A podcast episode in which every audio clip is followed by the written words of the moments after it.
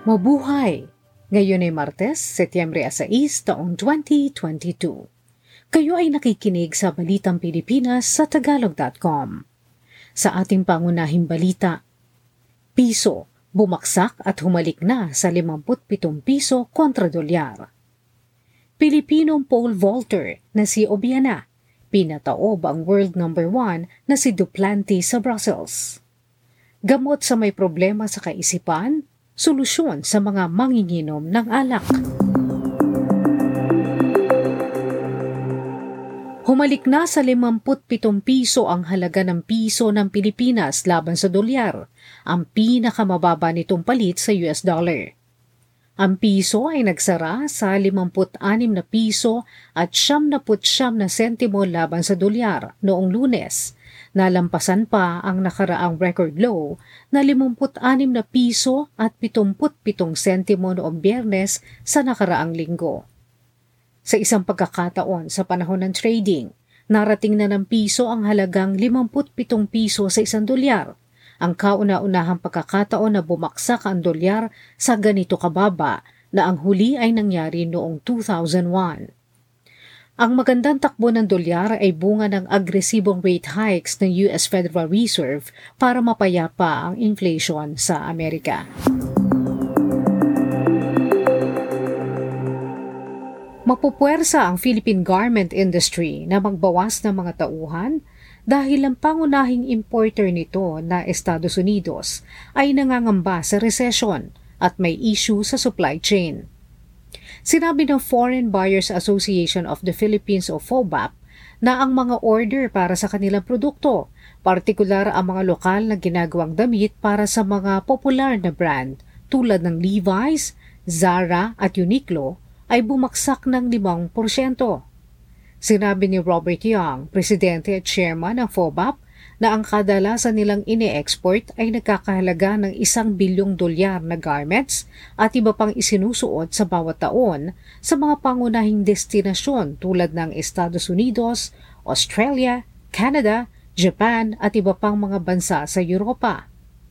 Kapag nagpatuloy sa pagbaksak ang order ng damit mula sa ibang bansa, sinabi ni Young na wala sila magagawa ko hindi magtanggal ng ilang tao sa trabaho ang halo-halong issue sa supply chain mula sa mataas na halaga ng shipping hanggang sa pagkakaipit sa mga pier na nagsimula noong kasagsagan ng pandemya ay problema pa rin ngayon. Nagkasundo ang Pilipinas at Indonesia na magtulungan para isulong ang ekonomiyang may kinalaman sa paglikha at pagpapalawak pa ng relasyong kultural. Isa ito sa apat na kasunduang nilagdaan sa pagbisita ni Pangulong Ferdinand Bongbong Marcos Jr. sa Indonesia. Ito ay nangangahulugan na ang Pilipinas at Indonesia ay magbabahagi ng impormasyon sa isa't isa sa mahusay na gawain para mas mapaunlad pa ang fashion industry, architecture, digital media, performing arts, music, theater, dance at iba pang creative services. Ito ang kauna-unahang biyahe sa ibang bansa ni Marcos Jr. bilang Chief Executive. Mula sa Indonesia, magsasagawa rin ng state visit si Marcos sa Singapore. Sa halos 50,000 mga batang Pilipino nagkaroon ng COVID-19, umabot sa 1,300 at 42 sa mga ito ang nasawi, ayon sa Council for the Welfare of Children o CWC. Sa mga COVID pediatric cases na ito, 40.2% ang edad 15 hanggang 20. 23.8% ang nasa edad 10 hanggang 14. 17.4% naman ang mula 5 hanggang 9 na taong gulang at 18 kalahating porsyento ang edad 4 pababa. Samantala, umabot sa 17,100 at 45 ang naitalang bagong kaso ng COVID-19 sa bansa mula Agosto 29 hanggang Setyembre 4. Ang average na bilang na bagong kaso kada araw ay nasa 2,400 at 40 o mas mababa ng 10%. kumpara sa mga kaso noong Agosto 22 hanggang 28. Sa lahat naman ng rehiyon, ang Metro Manila ang nagtala ng pinakamataas na bilang ng impeksyon sa nakaraang dalawang linggo. Kasunod ang Calabar Zone at pangatlo ang Gitnang Luzon. Malaki ang mababawa sa presyo ng gasolina ngayong linggong ito. Makaraang mag-anunsyo ang mga lokal na kumpanya ng petrolyo ng 2 piso at 6 na pong sentimo kada litrong rollback. Samantala ang diesel naman ay may piso at 55 sentimo kada litrong pagbabawa sa presyo. Ang kerosene naman ay may bawas na piso at 60 sentimo kada litro. Ang pagbaba ng presyo ngayong linggong ito ay dahil sa mababang presyo sa international market na bumaksak na naman sa level ng 72 hanggang 73 dolyar kada bariles noong isang linggo dahil sa pagbaba ng demand makaraang mag-lockdown ang Shenzhen at Chengdu sa China dahil sa COVID-19 na nakaapekto sa humigit kumulang 18 milyon katao.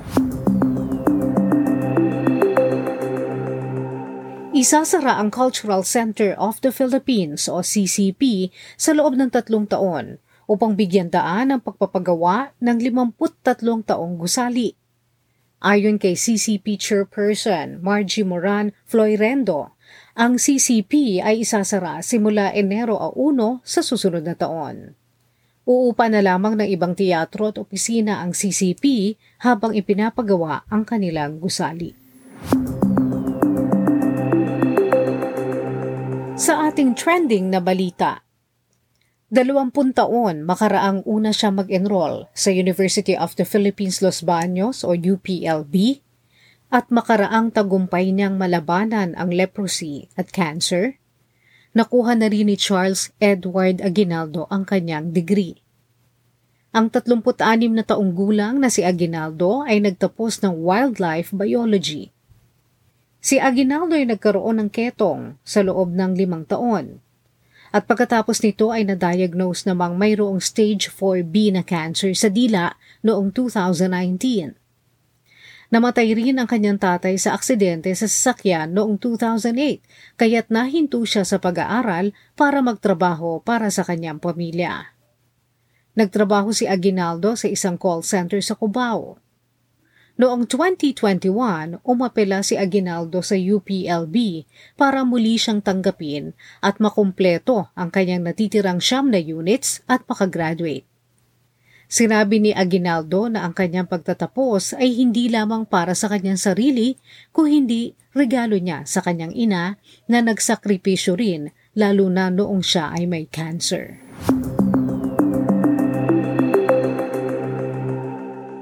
Sa balita sa palakasan, walang makapigil kay EJ Obiena sa paghakot ng gintong medalya at pinataob pa ang nangungunang pole vaulter na mundo sa Wanda Diamond League sa Brussels, Belgium. Ang Filipino pole vault sensation na si Obiena ay natalo ang world number 1 at world record holder na si Armand Duplantis ng Sweden. Makaraang matalon ni Obiena ang 5.71 metro sa kanyang ikatlong pagtatangka. Si Duplantis na nagtala ng bagong record na 6.21 metro sa World Championships ngayong taon ay pumangalawa lamang kay Obiena sa talon na 5.81 metro. Si Christopher Nielsen ng Estados Unidos ay pumangatlo nang nagtala ng 5.71 metro.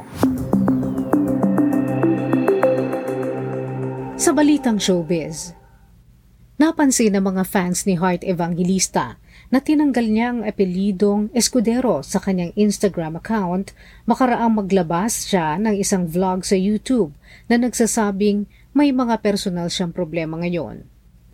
Bagaman at walang partikular na sinabi ang aktres, nagtapat si Evangelista na tinatangka niyang tignan ang mga positibong bagay sa kanyang buhay. Umugong ang spekulasyon na may kinalaman ang vlog sa buhay mag-asawa nila ni Senator Francis Cheese Escudero. Sa ating balitang kakaiba, Isa sa pinakamahirap na itigil ay ang pag-inom ng alak. Mayroong mga kasalukuyang gamot para sa alcohol dependence o alcohol use disorder, pero bahagya lamang ang epekto ng mga ito. Natuklasan ng mga siyentista sa Langone Center for Psychedelic Medicine ng New York University na ang isa palang psychedelic drug o gamot na nagpapabago ng takbo ng utak ay maaari makatulong sa mga alcoholics para huminto na sa pag-inom ng alak. Sa isang maliit at random na clinical trial, nakita ang pagbibigay ng psychedelic drug na psilocybin kasama ang psychotherapy ay nakabawa sa matinding pag-inom ng mga individual na may alcohol use disorder. Dalawang doses ng psilocybin ang ibinigay ng apat na linggo magkakahiwalay na nagresulta sa tuloy-tuloy na pagbawas ng pag-inom ng alak ng mga tinest na tumagal ng hanggang 28 linggo. May magandang hinaharap ang psilocybin sa paggamot sa alcohol use disorder, subalit kailangan pa ng iba yung pag-aaral upang madetermina kung hanggang kailan tatagal ang epekto nito at kung ano ang tamang dosage. At yan ang kabuuan ng ating mga balita ngayong Setyembre 6 taong 2022 para sa Tagalog.com. Basta sa balita, lagi kaming handa.